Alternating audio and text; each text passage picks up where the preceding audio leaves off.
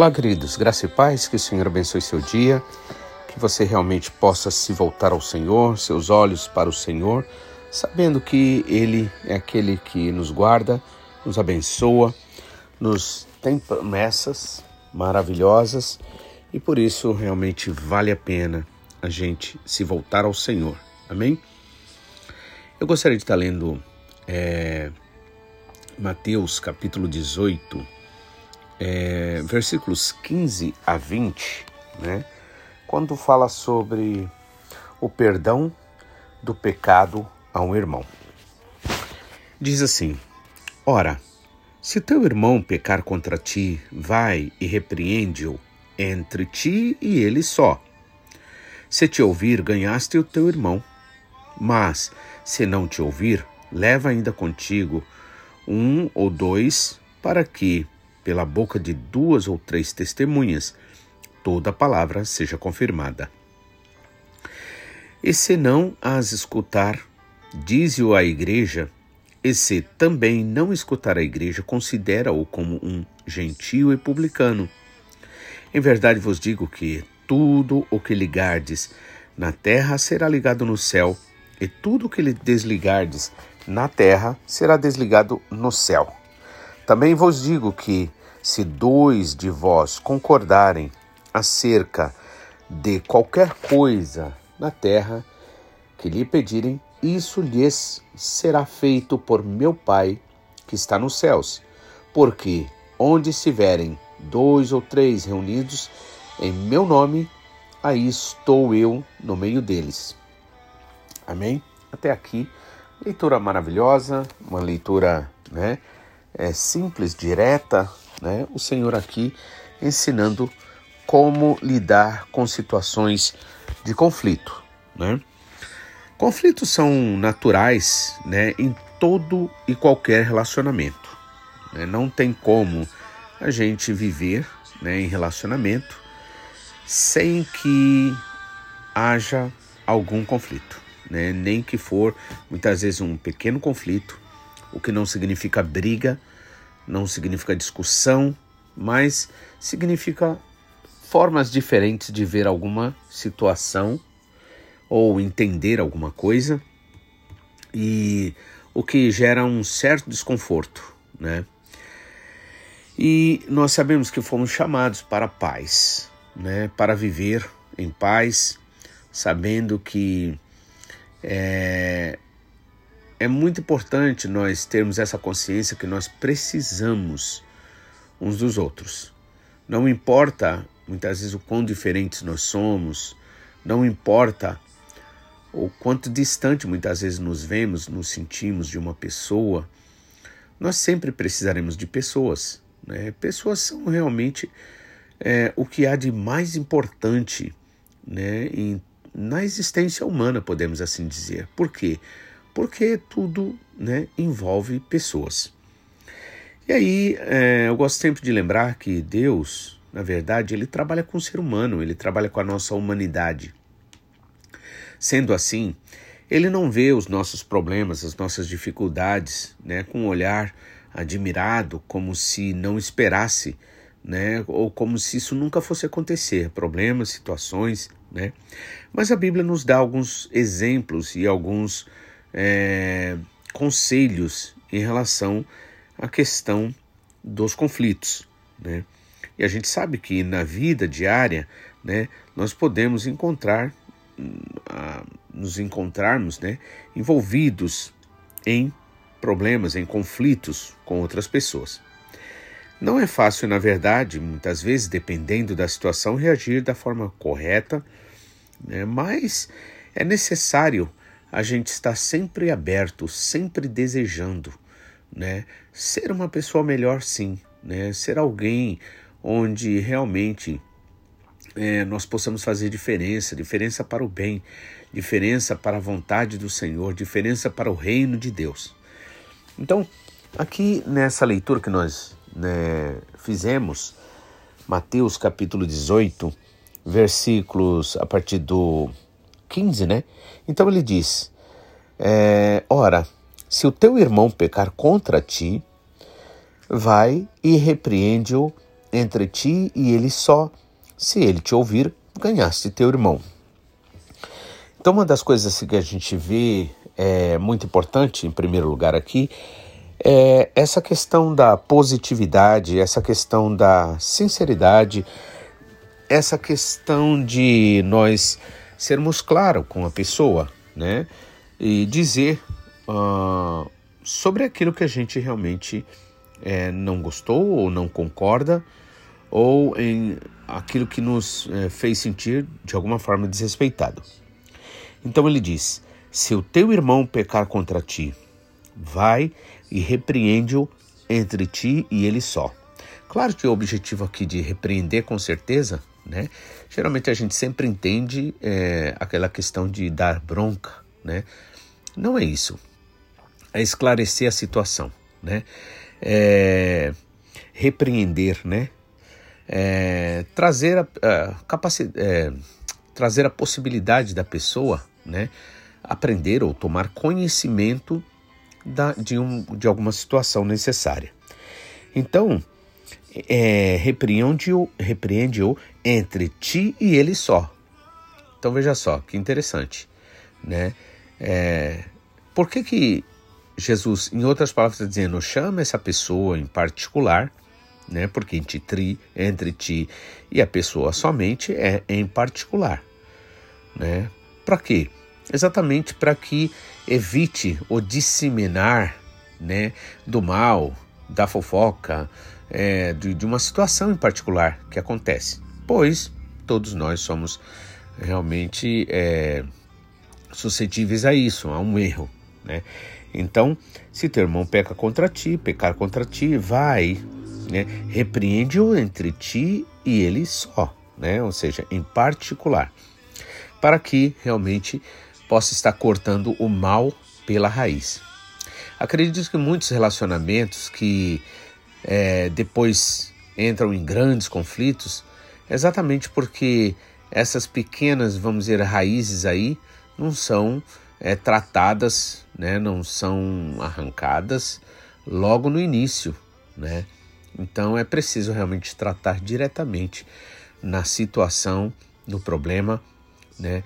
É preciso, porque muitas vezes a outra pessoa, e nós podemos ser essa outra pessoa aí, que não consegue ver ou não consegue sentir ou não consegue perceber da forma que a outra percebe. Então é necessário que seja feito com respeito. Uma das coisas que eu sempre digo é que é, isso parece uma frase errada, né? Mas é, eu vou explicar. Né? Se for para brigar, eu, eu brigo para ganhar e não para perder. Né? Ou seja, se for para entrar em um conflito, é para ganhar. Só que a realidade é que você nunca vai ganhar fazendo a mesma coisa errada. Você só ganha fazendo aquilo que é correto.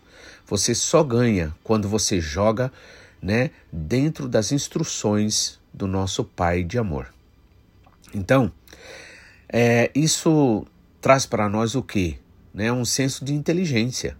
Né? Ou seja, eu não quero ficar brigando mas se eu tiver que enfrentar uma situação, muitas vezes as pessoas chamam isso de briga, mas não é briga, não é? é mas se for para enfrentar certa situação, que a gente enfrente, mas para ganhar, com o objetivo de ganhar. E é possível ganhar sim. Por quê? Não se trata de ganhar no sentido eu ganhei e o outro perdeu. Não. É ganhar no sentido de ganhar o próprio irmão, ganhar a própria pessoa né? Ou seja, não perder aquele irmão, não perder aquela amizade. Então, por isso que tem que ser jogado dentro das regras do nosso Pai Celestial. Então, entre ti e ele só. Isso já demonstra uma coisa também, respeito pelo outro. Digamos que alguém desrespeita você, você não pode, você não deve jamais é, é, agir como uma pessoa que te desrespeitou, né? Você precisa realmente é, corrigir, em outras palavras, aquela pessoa ou repreender aquelas, aquela pessoa já fazendo a coisa certa, respeitando. Por isso Jesus Cristo disse então dessa particularidade aí, né? Então repreende-o entre ele e ti, ou seja, de forma particular. Se ele te ouvir, ganhaste teu irmão. Amém? Ou seja, a Bíblia não garante que a pessoa em si é, é, será convencida ou vai tomar consciência do seu erro. No entanto, você faz a coisa certa, né? Então, na primeira instância, é exatamente isso que nós devemos fazer, né? E se ele te ouvir, então aqui Jesus não coloca a coisa como ele vai te ouvir, não, se. Então, às vezes também é bom a gente não ficar esperando demais, né? Às vezes é bom a gente é, lembrar sempre que estamos lidando com pessoas, com seres humanos, né? Nós mesmos temos dificuldade de entender tanta coisa que Deus né, nos ensina. Então, por que achamos que as pessoas muitas vezes vão entender tão rapidamente? Se te ouvir, ganhaste teu irmão. Ou seja, o objetivo aqui é ganhar o irmão, né? não é perder é trazê-lo mais para perto e não afastá-lo mais ainda. Aí o segundo diz assim: Mas se não te ouvir, leva ainda contigo um ou dois, né, para que pela boca de duas ou de três testemunhas toda a palavra seja confirmada. Essa palavra aqui também está baseada em Deuteronômio, capítulo 17, versículos 6 e também 19 e 15 né, quando ali existem instruções sobre como resolver um problema, né, um conflito entre pessoas é, de forma mais justa, né, diante dos juízes, por exemplo. Então, se não te ouvir, leva ainda contigo um ou dois, para que pela boca de duas ou de três testemunhas toda a palavra seja confirmada. Né? Claro que eu acredito que não seria somente para isso, mas também para que a pessoa possa. É, muitas vezes as pessoas possam ajudar também, né? Porque vamos dizer que duas cabeças pensam melhor do que uma, né? Então, é, é a segunda instância, vamos dizer assim, para resolver-se um conflito. Se não te ouvir, leva contigo ainda um ou dois, para que pela boca de duas ou três testemunhas toda a palavra seja confirmada. E aí espera-se que também a possibilidade dessa pessoa ouvir. Né? Mas, se não as escutar, versículo 15 e 17, diz-o a igreja, e se também não escutar a igreja, considera-o como gentil, ou seja, como um estrangeiro, alguém que fora da comunhão, fora da comunidade, e publicano, né?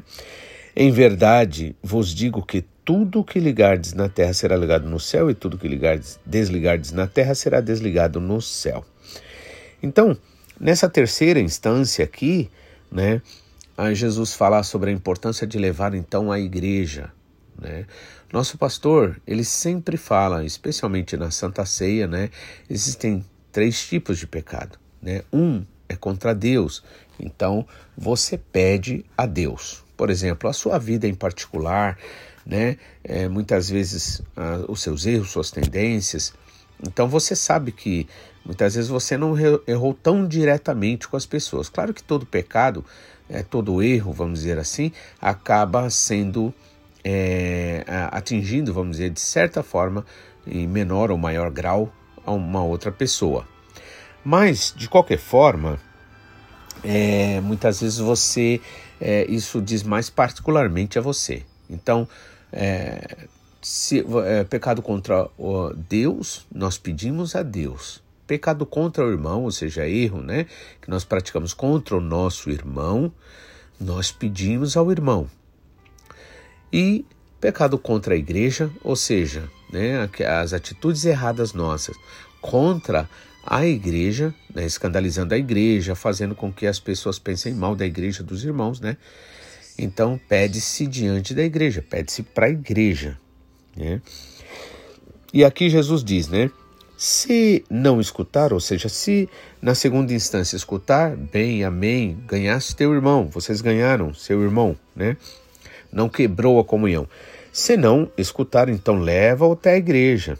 Né? E aí Se não escutar, se escutar a igreja, amém, bem, maravilhoso. Mas se não, agora é, a única solução é considerar como publicando, publicano ou como gentil, como estrangeiro, aquele que está fora da comunhão.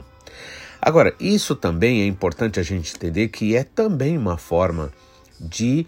É, não é uma punição, não se trata de uma punição, mas se trata de uma atitude de correção. Para quê? Para que a pessoa caia em si, né? que ela está é, fora da comunhão, né? que ela está, em outras palavras, cortada. E aí vem aquilo que Jesus Cristo diz, capítulo 15 de João. Né? Se, nós somos os galhos, né? como galhos, e Jesus é a videira. Então, se nós estivermos ligados, ou seja, pela comunhão, pelo amor, né? então o, nós teremos é, vida, mas se não, secaremos e aí seremos lançados no fogo, que significa o quê? Passaremos problemas, passaremos tribulação, dificuldades, né? Para que a gente, para que o orgulho, vamos dizer assim, em nós seja quebrado e assim a gente possa ter esperança. Igual aquela questão quando o apóstolo Paulo é, repreendeu aqui ali aquele homem na igreja de Corinto que tinha relação com a mulher do pai dele, né? E daí Paulo fala duramente, inclusive ele diz assim: Eu entrego na mão de Satanás para que na alma, no corpo sofra, ou seja, quando se vive fora né, da comunhão da igreja, né, quando se é, é, é, busca viver a vida no mundo, né, sem é, quando, quando, em outras palavras, vira as costas para Deus, para as coisas de Deus, né? O que acontece muitas vezes é envolve sofrimentos, perdas. Então, e Paulo diz: Eu entrego na mão de Satanás para que no corpo sofra, mas que a alma seja salva. Né? Ou seja, então é uma forma de disciplina e não uma forma de punição a questão da é, dessa possível, vamos dizer assim, exclusão né? Porque aqui o que Jesus está dizendo é isso, né? Considera o gentil e publicano.